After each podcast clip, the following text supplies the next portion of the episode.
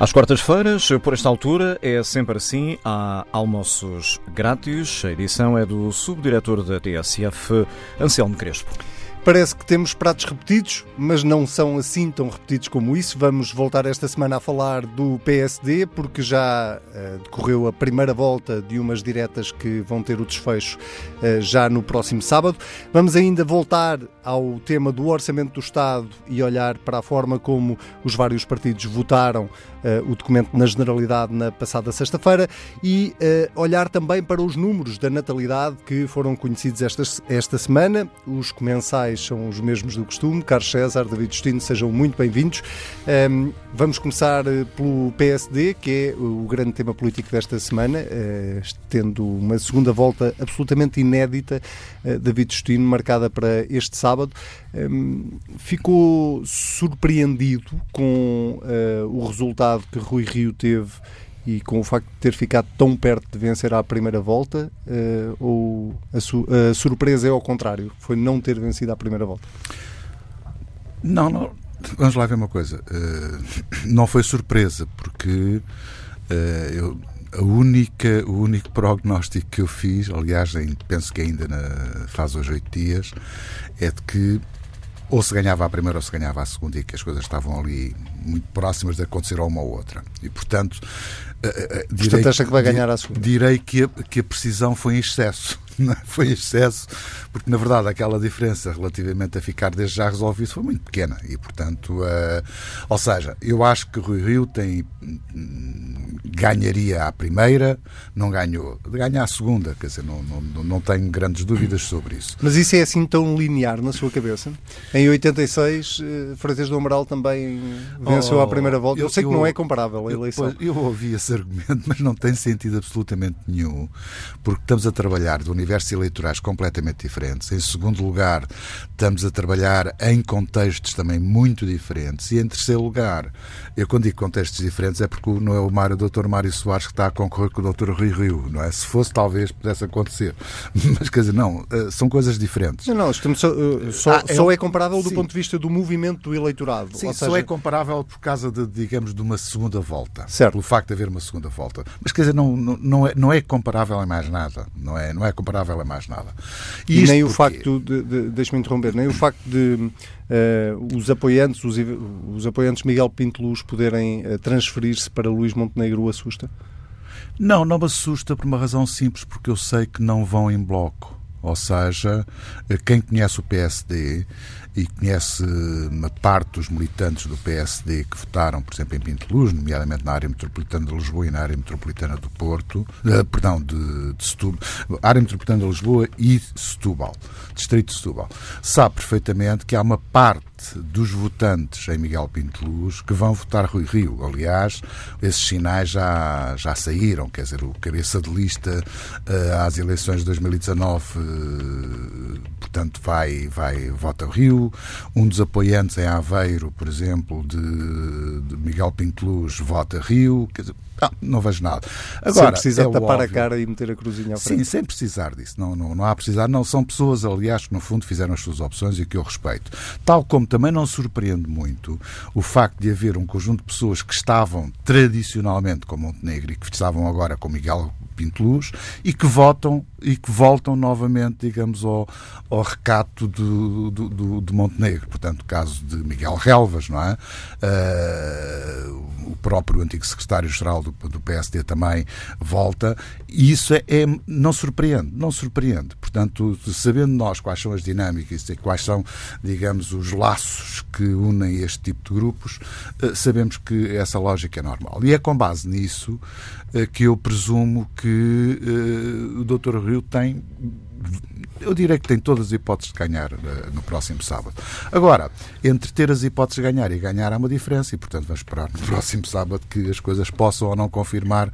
Digamos, eu não gosto muito de fazer este, este tipo de previsões, uh, apenas gosto de traçar quadros uh, com elevada probabilidade, que não é propriamente, digamos, uma eu costumo dizer, hoje ainda não tive tempo de ir à bruxa e, portanto, não posso trazer nada novo. Também não passei ali em Laveiras eh, e, portanto, também não, não, não consigo saber o que é que a pitonisa diz.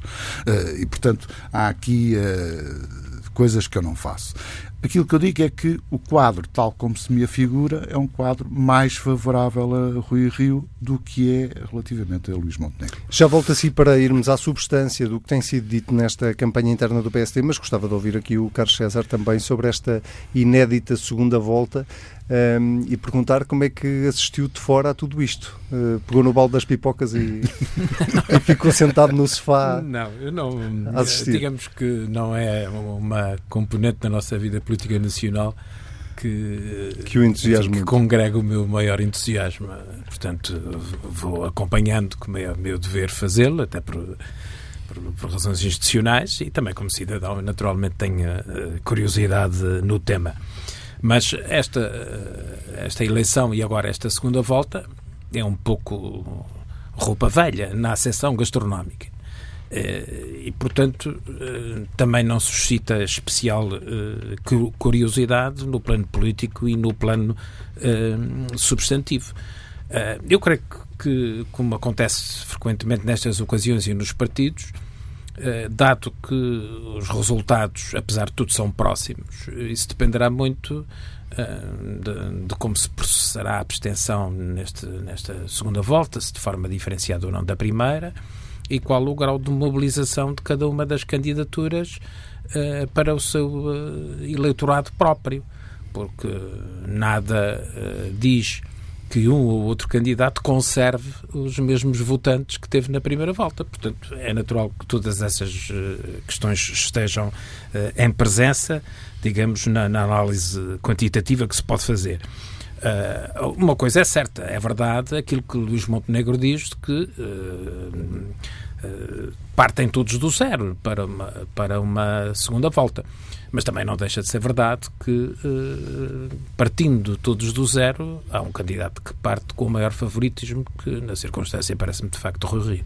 E ficou surpreendido, visto de fora, eh, quando se analisa de fora politicamente até, eh, e o Carlos César tem uns aninhos disto, ficou surpreendido de alguma forma com o nível de divisão dentro do partido, tendo em conta precisamente que os resultados foram relativamente próximos, ou a distância entre Rio e Luís Montenegro foi maior do que aquela que antecipava? Eu vou fazer um exercício de sinceridade sobre este tema, embora evidentemente seja parte interessada como dirigente de outro partido, eh, digamos, concorrente, não é?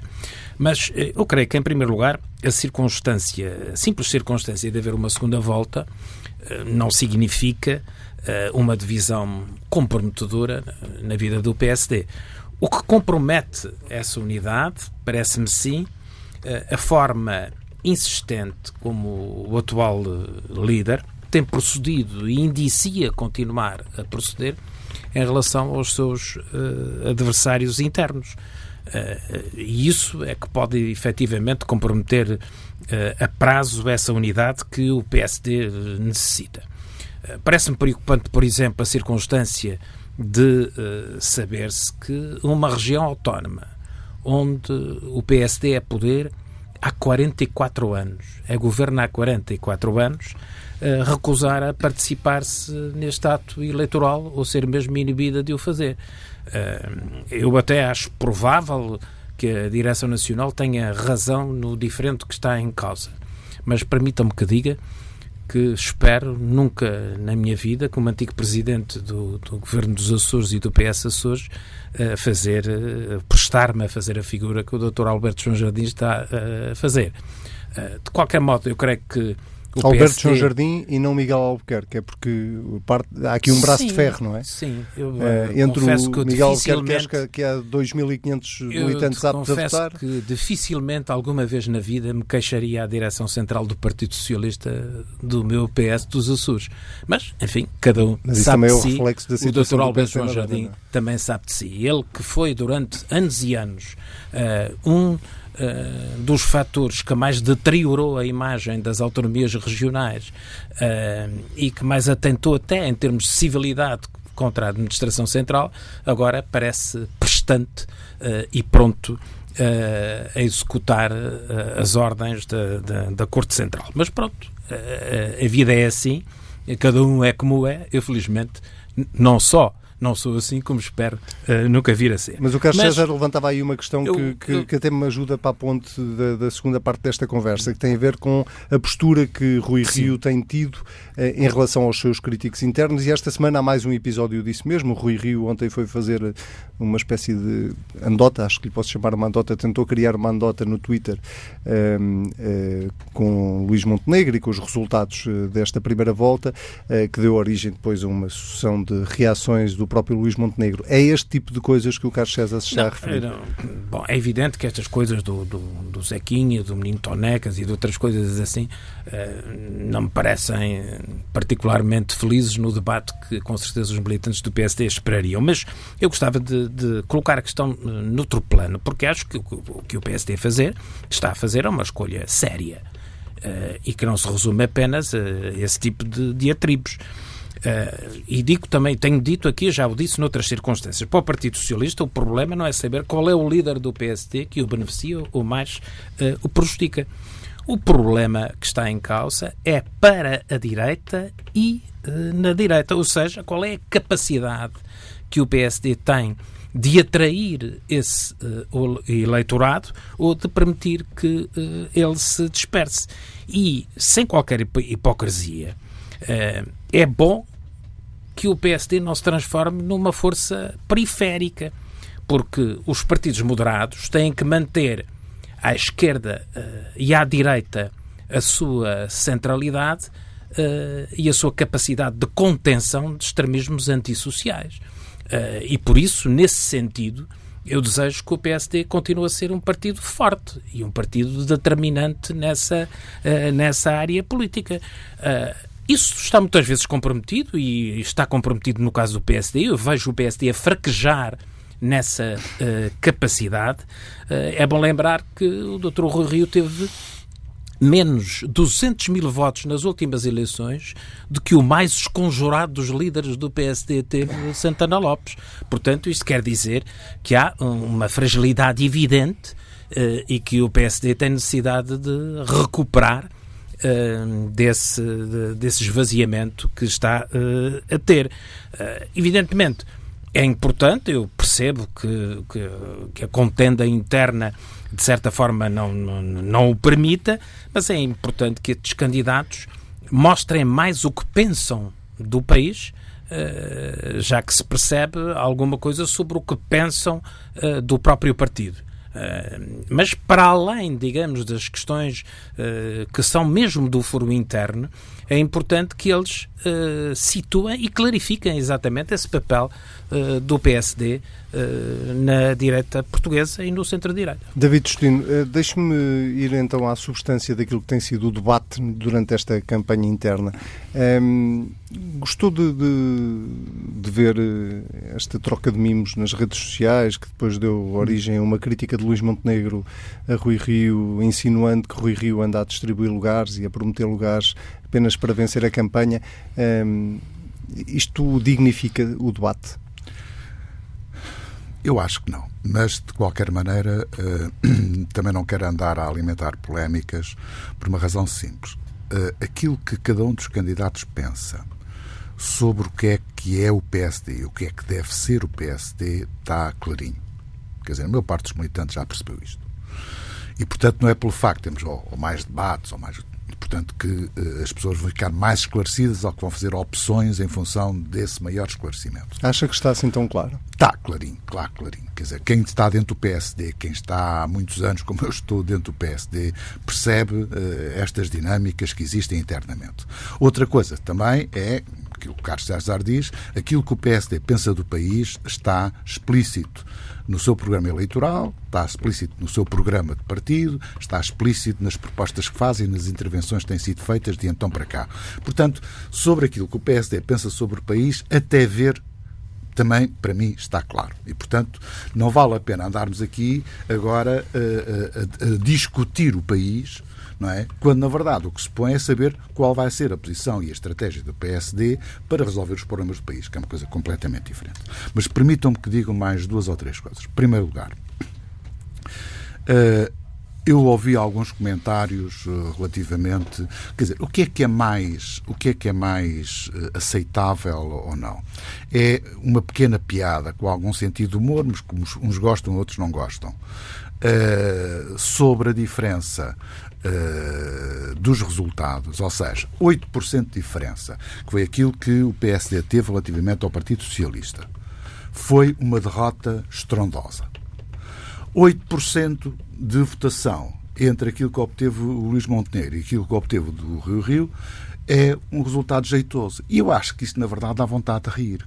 Ou seja, como é que os mesmos números, os mesmos, a mesma proporção, ainda que sejam processos diferentes e eleições diferentes, mas quer dizer, como é que a mesma proporção pode ser lida de forma tão diferente? E, portanto, eh, eu acho que eu acho que aquilo até teve algum sentido de humor. Agora, como as pessoas estão sempre a arranjar argumentos para, eh, no fundo, discutir com o outro, pegam em tudo e mais alguma coisa, tal como essa coisa de andar a dizer que o Dr. Rigo está a prometer. Eu tenho a certeza, e são orientações muito claras que existem na candidatura do Dr. Rio, é que não se promete nada a ninguém. Nada a ninguém. E isso uh, eu mantenho no meu comportamento e tenho visto, na maior parte dos militantes e na maior parte mesmo de responsáveis distritais e conselheiros, etc., tenho visto. Porque eles não podem prometer aquilo que não têm. Quer dizer, é necessário ver isto. Não se promete aquilo que não se tem. Oh, David, mas e, portanto, Rui, Rio, não, isso é, isso é Rui Rio não pode responder por todos os que o apoiam e andam no terreno. Como é natural, mas é para isso não apontem as baterias ao Rui Rio, apontem a quem no, no terreno possa eventualmente fazer isso. Eu também já apontei mesmo internamente, não o faço em público, mas internamente já apontei que há muitas vezes práticas de manipulação ou de condicionamento, etc., que eu não me revejo nelas. E critico-as. Agora, não vou dizer isto em termos públicos, quer dizer, não, não, não vale a pena porque a gente sabe qual é o, o, o, funcionamento dos partidos. Agora, há aqui uma coisa que eu acho que é importante. Eu tenho lido alguns comentários, ainda ontem, eh, de alguns setores eh, que tinham alguma esperança em ver um PSD mais próximo das concepções mais liberais, mais, eu não diria liberais, liberal sou eu, não é? Mais neoliberais e mais radicais que existem em Portugal. E como não conseguem então aquilo que dizem é o PSD está a morrer. Já estão a, participar, enfim, a fazer uma certidão de óbito ao, segundo maior partido do, do, do, espectro parlamentar e ao maior partido da oposição. Quer dizer, eu acho que este. Eu não sigo essa linha do José Manuel Fernandes. O que eu estava a dizer pois é uma coisa completamente falei, eu diferente. Nem falei, eu nem falei no nome. Ah, mas é bom chamar mas, quer dizer, coisa pois, mas quer dizer, isto é uma espécie de catastrofismo só pelo facto das suas ambições pessoais e de grupais não terem sido satisfeitas. Quer dizer, isto para mim é a melhor prova que o caminho que tem sido empreendido pelo Rui Rio é o caminho adequado, porque precisamente não se, não se compadece com este tipo de abordagens dentro e fora do PSD. Por outro lado, relativamente uh, àquilo que. Uh, quer dizer, eu admito a diferença de opiniões, como é natural, e admito que dentro do PSD há uma pluralidade de perspectivas e de concessões, porque costuma-se dizer que o PSD é um catch-all party, não é? É um partido onde cabe muita gente, muita E há, nós, o PSD, ao longo da sua história, sempre se definiu pela sua diversidade. Mas dentro de determinados limites, como é natural. Quer dizer, tem um programa que, no fundo, abarca isso.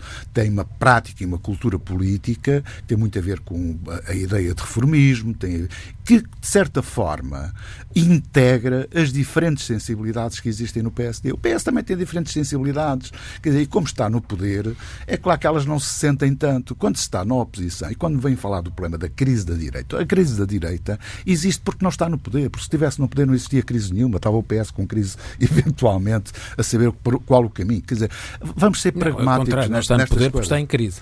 Não, não, não, não, não, não, não, não, não, não, não, não, nada disso. Quer dizer, uh, o que nós estamos a pagar foi o facto de termos de desenvolvido uma política que eu diria que é uma política patriótica de salvamento do país, de salvação do país, e pagou-se por isso pagou-se por isso, até por alguns exageros que foram feitos, e, portanto, uh, sabemos o que é que estamos a pagar. Agora, é óbvio que se perante perspectivas de acesso ao poder, uh, estas diferenças tendem a acentuar. Se essas perspectivas não são tão grandes, essas diferenças tendem a cavar-se. Portanto, desculpem lá, uh, vamos ser pragmáticos neste, tipo de coisa. Relativamente à forma como o Rio trabalha com aqueles que não, que não concordam com ele vamos continuar a trabalhar. Agora, nós não nos esquecemos que durante estes. Da mesma anos, forma, não há nenhuma meia-culpa ou nenhum. Mas qual meia-culpa? Isto aqui não é o perdoa-me, quer dizer, não. Não, não, oh, este, oh, aqui oh, não, é seguramente, não é certeza, aqui não, é, é seguramente. O que, eu, o que eu pergunto é, dois anos depois, uh, e, e, o final dos mandatos também serve para fazer balanços, uh, o Rui Rio, uh, em seu, na sua opinião, não, não, não deve assumir de alguma forma, não, não sei se para o partido, mas provavelmente para o partido, de que nem, nem sempre agiu da melhor forma, oh, na forma oh, como oh, lidou com os oh, críticos internos. Uh, isto coloca-se relativamente ao Parlamento, relativamente ao Governo, relativamente a um Executivo de Câmara, etc. Se há alguma coisa para dar, as pessoas trocam às vezes o seu silêncio por essa coisa que querem obter. O grande problema é quando se está na oposição não há muito para dar. Não é? é quando se está, quer dizer, quando se está no poder até se pode dar alguma coisa. Quando se está na oposição não há muito para dar. E o problema que se põe, eu estou plenamente convencido que em relação a muitos dos deputados contestatários, não fora uh, precisamente o não se ter prometido nada, eventualmente uh, as coisas seriam resolvidas de outra maneira. Agora, aquilo que eu quero dizer de forma objetiva é de que a moção de estratégia a estratégia que o Dr. Rio adotou nos últimos dois anos foi sufragada em Congresso Nacional por uma larguíssima maioria, não sei quase unanimidade dos presentes, dos delegados presentes ao Congresso. E, portanto, aquela moção de estratégia, aquela de estratégia que foi adotada, foi sufragada, apoiada esmagadoramente pelos representantes dos militantes que estão no Congresso.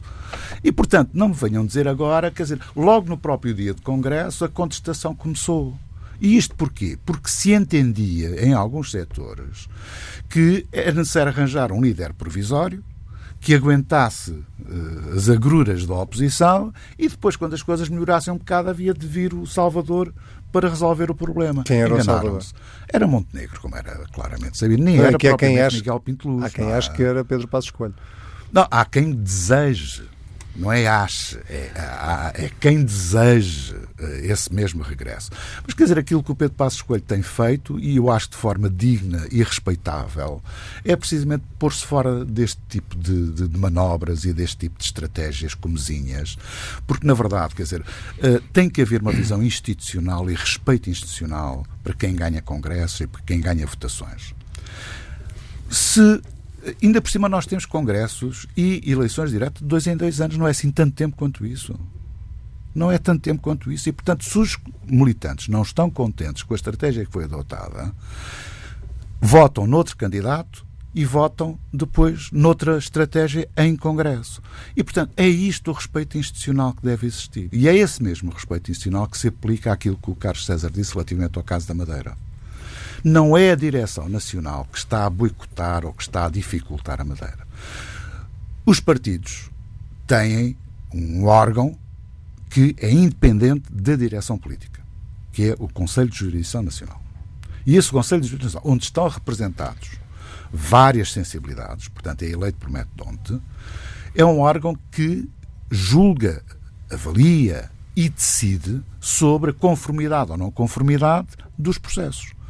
E, portanto, não é a Direção Nacional. A Direção Nacional é uma coisa completamente diferente. Não é? Nem nós temos qualquer poder de influência ou de condicionamento do próprio Conselho de Jurisdição Nacional. Decidem ter autonomia e a decisão dele deve ser respeitada. Portanto, aquilo que aconteceu na Madeira aconteceu, foi decidido pelo Conselho de Jurisdição Nacional anular a votação precisamente porque houve determinado tipo de procedimentos que não foram respeitados. Quer dizer, eu não posso ter uma eleição nacional sujeita a um conjunto de critérios e de regras e abrir uma exceção para esses critérios na região autónoma da Madeira. A autonomia não chega a isso. Se for um problema de eleição da direção regional do PSD, do PSD Madeira, tem o regulamento próprio.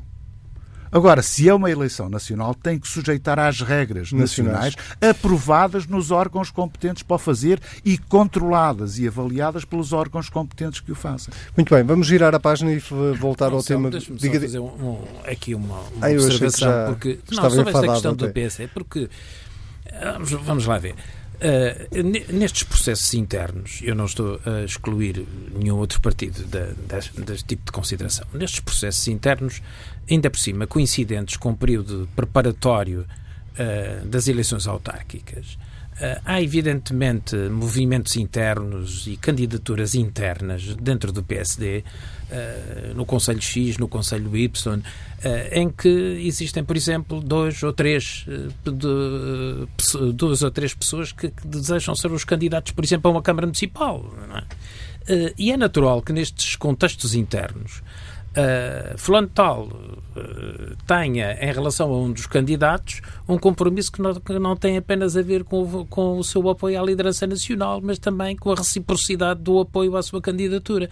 Isso, evidentemente, que está a acontecer no PSD e, evidentemente, que deve acontecer Sim, com ambas as partes. É, é com ambas as partes. É Portanto, é esta inocência, não é inocência com que nenhuma. o David Justino está a falar do relacionamento de são entre a candidatura é e todos esses apoiantes dispersos pelo país todo é uh, puramente ficcional. É evidente que as, uh, quer os candidatos a líder, quer uh, os seus principais apoiantes e gestores da sua candidatura estão envolvidos com uma série de pessoas por todo o país em relação aos seus interesses locais do ponto de vista, por exemplo, da organização das candidaturas às Sim. próximas autarquias. Oh, Portanto, e é muito é diferente do PS. Apenas, é muito diferente do é PS. apenas ficcional. Eu comecei por dizer que não então, estava pronto. a excluir nenhum partido então, político. É Agora, é o, o que acho verdadeiramente o que acho verdadeiramente pouco sério é que o PSD e os seus candidatos a líder eh, entendam que no PSD não se está a passar tal coisa. Evidentemente que se está a passar isso. Depois, uh, em segundo lugar, eu gostava de dizer que o Dr. Passos Coelho não tem qualquer uh, independência neste, neste caso. A independência que o Dr. Passos Coelho teria era se fizesse uma, uma declaração explicitamente a uh, recusar qualquer influência oh. ou a dizer que não tinha qualquer preferência, porque o ponto de partida é óbvio. O Dr. Passos Coelho vê no Dr. Luís Montenegro um sucedâneo da sua uh, liderança no PSD oh, César, e da sua política. Nunca, eu e por fim, eu gostava também de lembrar o seguinte: o que eu acho que tem uh, ferido muito o PSD e ferido muito até a candidatura do seu atual líder é aquela constante propensão, aquele impulso irresistível para uh, falar mais desagradavelmente e desconsiderar os seus próprios companheiros do partido do que às vezes os seus adversários políticos. Isso, naturalmente, é um defeito que o líder do PSD, se for reeleito, uh, deve corrigir. Porque, em boa verdade, ele nunca o deixou de fazer desde que foi eleito. Uh, e, portanto, isso tem que ser alterado. Não faz muito sentido num partido político ter um líder cuja missão parece predominantemente uh, esta, a de uh, olhar para o seu umbigo e não encontrar nisso uma paisagem agradável. Eu, depois de ter visto o processo de ascensão de António Costa à liderança do PS, eu acho que o Carlos César está a fazer papel de anjinho. Não, não, não, não, não, desculpe. Foi muito rápido. O que se passou no Partido Socialista foi, rápido e claro. Muito claro. Claro. E o doutor António Costa, depois de ter sido eleito líder do Partido Socialista, o que se procurou fazer foi a unidade e não recriminar os seus camaradas nem excluir pessoas, incluindo desconsiderações públicas, como tem acontecido permanentemente. Mas isso não são contas do meu Rosário. Já Ora, disse que estou muito feliz por não ter que fazer essa opção entre Luís Montenegro e o Rui. Carlos César só rejeita as contas do seu Rosário depois de dizer aquilo que disse, não é? Temos Primeiro que... diz e depois diz que desconta as pois contas eu, do Rosário. Eu, eu é desconsideraria ótimo, o Anselmo ótimo. Crespo e a TSF se, se não, perante o tema dissesse não tenho nada a dizer.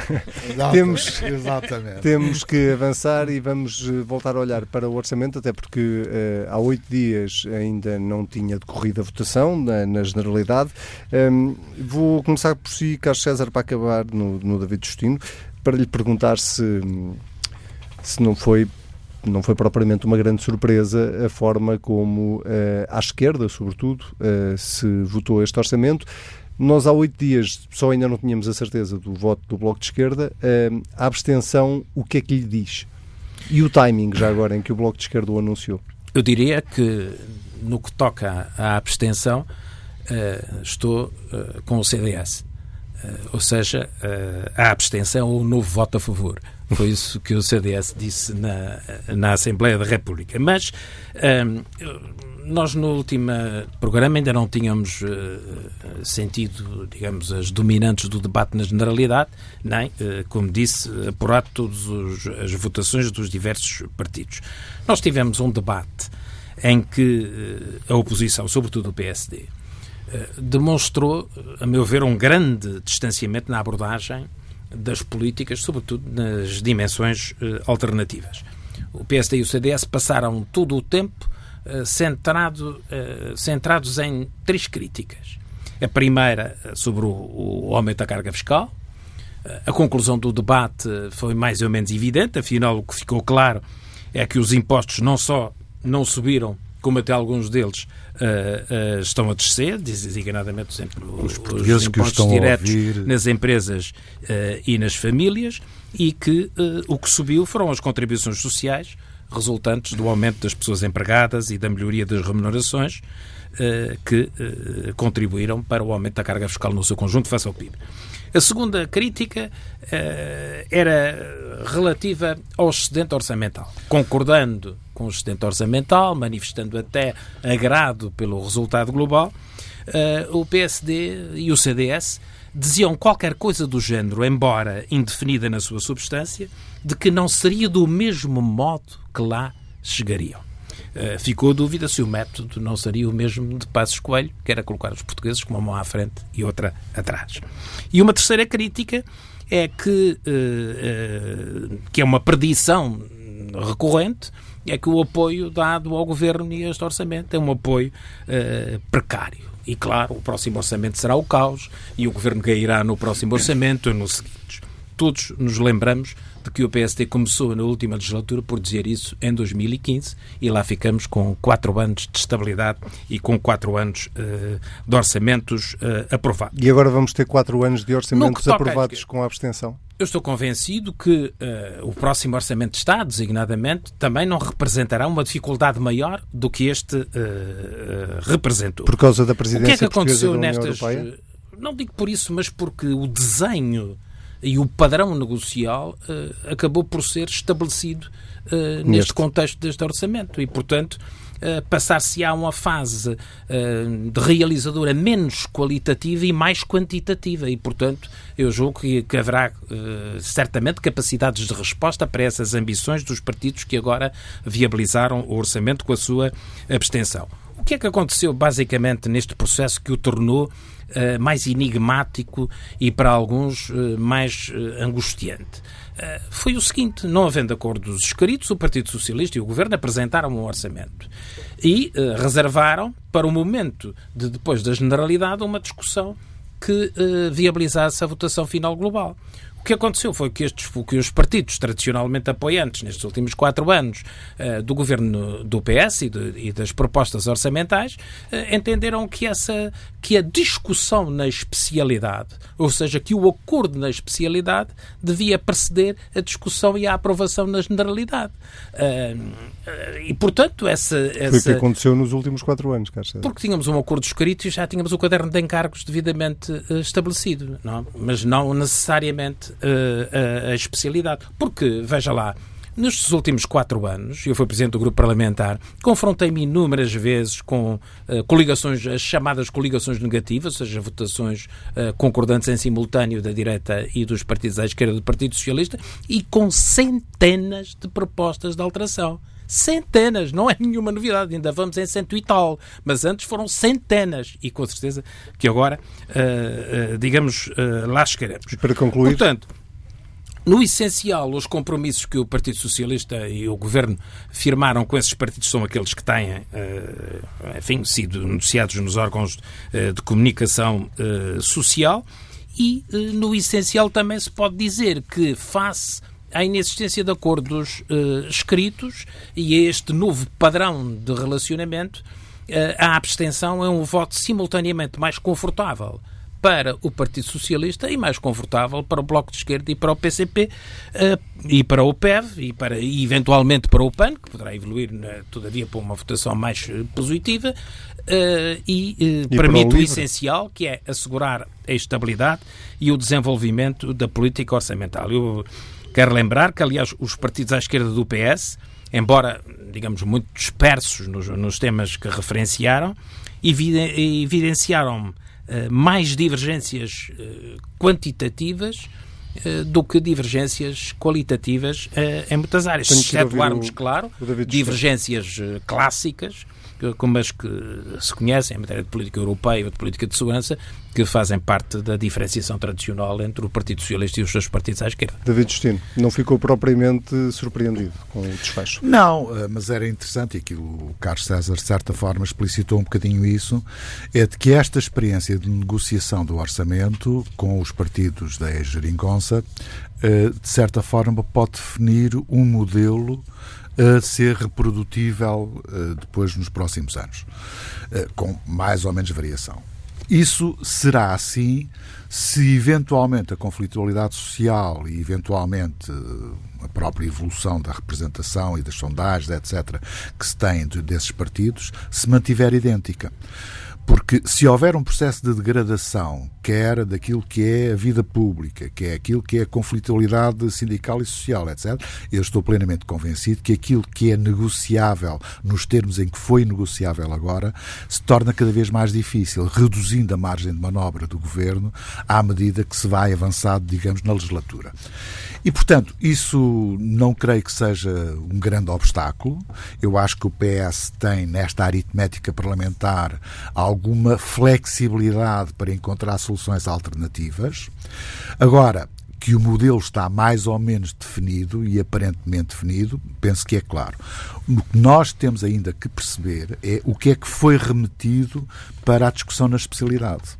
Porque há uma parte eh, de compromisso assumido relativamente à votação inicial que vai ser verificada no que diz respeito a, e isso foi dito por si até a semana passada, uh, digamos, verificada na discussão na especialidade, ou seja, quais são as cedências que o Governo vai fazer em sede de orçamento e, na maior parte dos casos, é aumento de despesa quer dizer, eh, tirando um caso muito pontual ao outro, que felizmente não vão pôr aqui o englobamento, não é?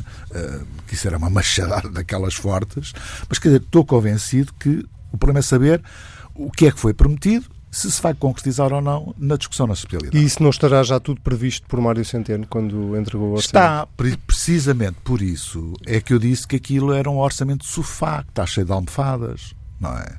E essas almofadas é que vão permitir só uma parte delas, porque Mário Centeno não vai ceder as almofadas todas, mas numa parte das almofadas vai permitir ter margem de negociação. Vai deixar para ceder... dois ou três. Exatamente, se lá dois ou três, duas ou três medidas mais interessantes, uh, eventualmente medidas que aumentam a despesa, mas para o qual ele já está preparado porque criou as almofadas necessárias para isso. Quer dizer, penso que o, o retrato, o retrato é este.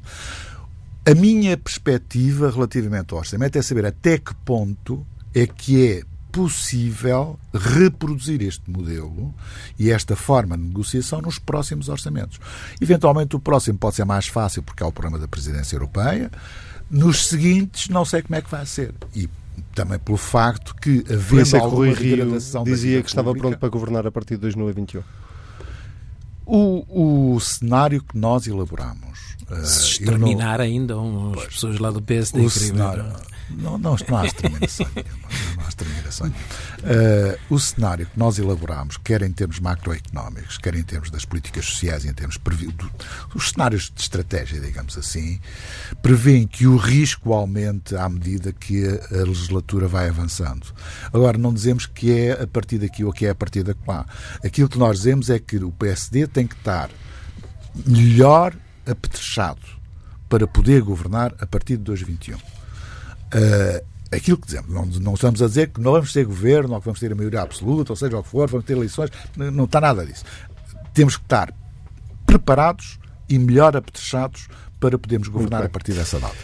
Carlos César, minuto final, esta semana?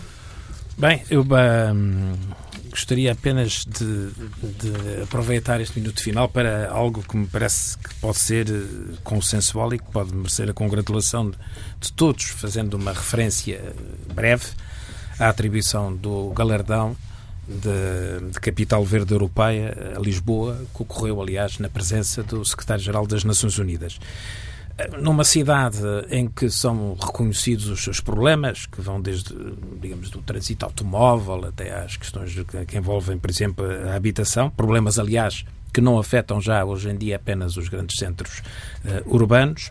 Esta distinção que agora é feita à cidade de Lisboa uh, homenageia não apenas o trabalho que tem sido feito, como observa também aquilo que está uh, em curso e em projeto num país que tem, eh, como se sabe, o compromisso de alcançar a neutralidade carbónica até 2050. Eh, sobretudo, as pessoas ficaram a saber, se ainda não sabiam, de um conjunto de medidas e iniciativas da, da, da Câmara Municipal de Lisboa eh, que bem justificam a, a, distinção que é feita. Eu gostava de respigar algumas delas, porque não são despeciendas e pela razão que a seguir direi. A plantação de dezenas de milhares de árvores, novos parques verdes, já, por exemplo, da Praça de Espanha, que já está eh, em início de construção, a aposta nos transportes coletivos e renovação da frota de carris com autocarros elétricos, as novas casas, casas com zero de emissão de carbono já em construção, a redução até 2030 das viagens de automóvel de 57% para 33%, a criação do sistema de rega e, de lavagem das ruas com água eh, reutilizada, eh, ou até a medida de até ao final do, do próximo ano 90% dos habitantes de Lisboa terem a menos de 300 metros da sua casa um espaço verde com pelo menos 2 mil eh, metros eh, quadrados. Bom, é provável que outras autarquias eh, estejam então, a trabalhar no mesmo sentido, mas o conhecimento destas iniciativas na, na capital do nosso país revela-nos como além de necessário, ser possível, a todos os níveis de responsabilidade institucional, tomar medidas para, ao mesmo tempo que se melhora a qualidade de vida das pessoas, assegurar uh, a vida sustentável no planeta, que é agora um desígnio uh, universal. Fica, pois, digamos, este alerta uh, no momento em que já se vão desenhando algumas candidaturas para as próximas eleições autárquicas, no momento em que, pela primeira vez, o Fórum Económico Mundial coloca as questões ambientais entre as determinantes das suas uh, preocupações, e fica também as felicitações à Câmara Municipal de Lisboa. Muito bem. Carlos César David Destino, temos encontro marcado para daqui a uma semana, já com o novo líder do PSD, ou novo, ou o mesmo, eh, com o mandato renovado. Eh, os almoços grátis regressam na próxima quarta-feira.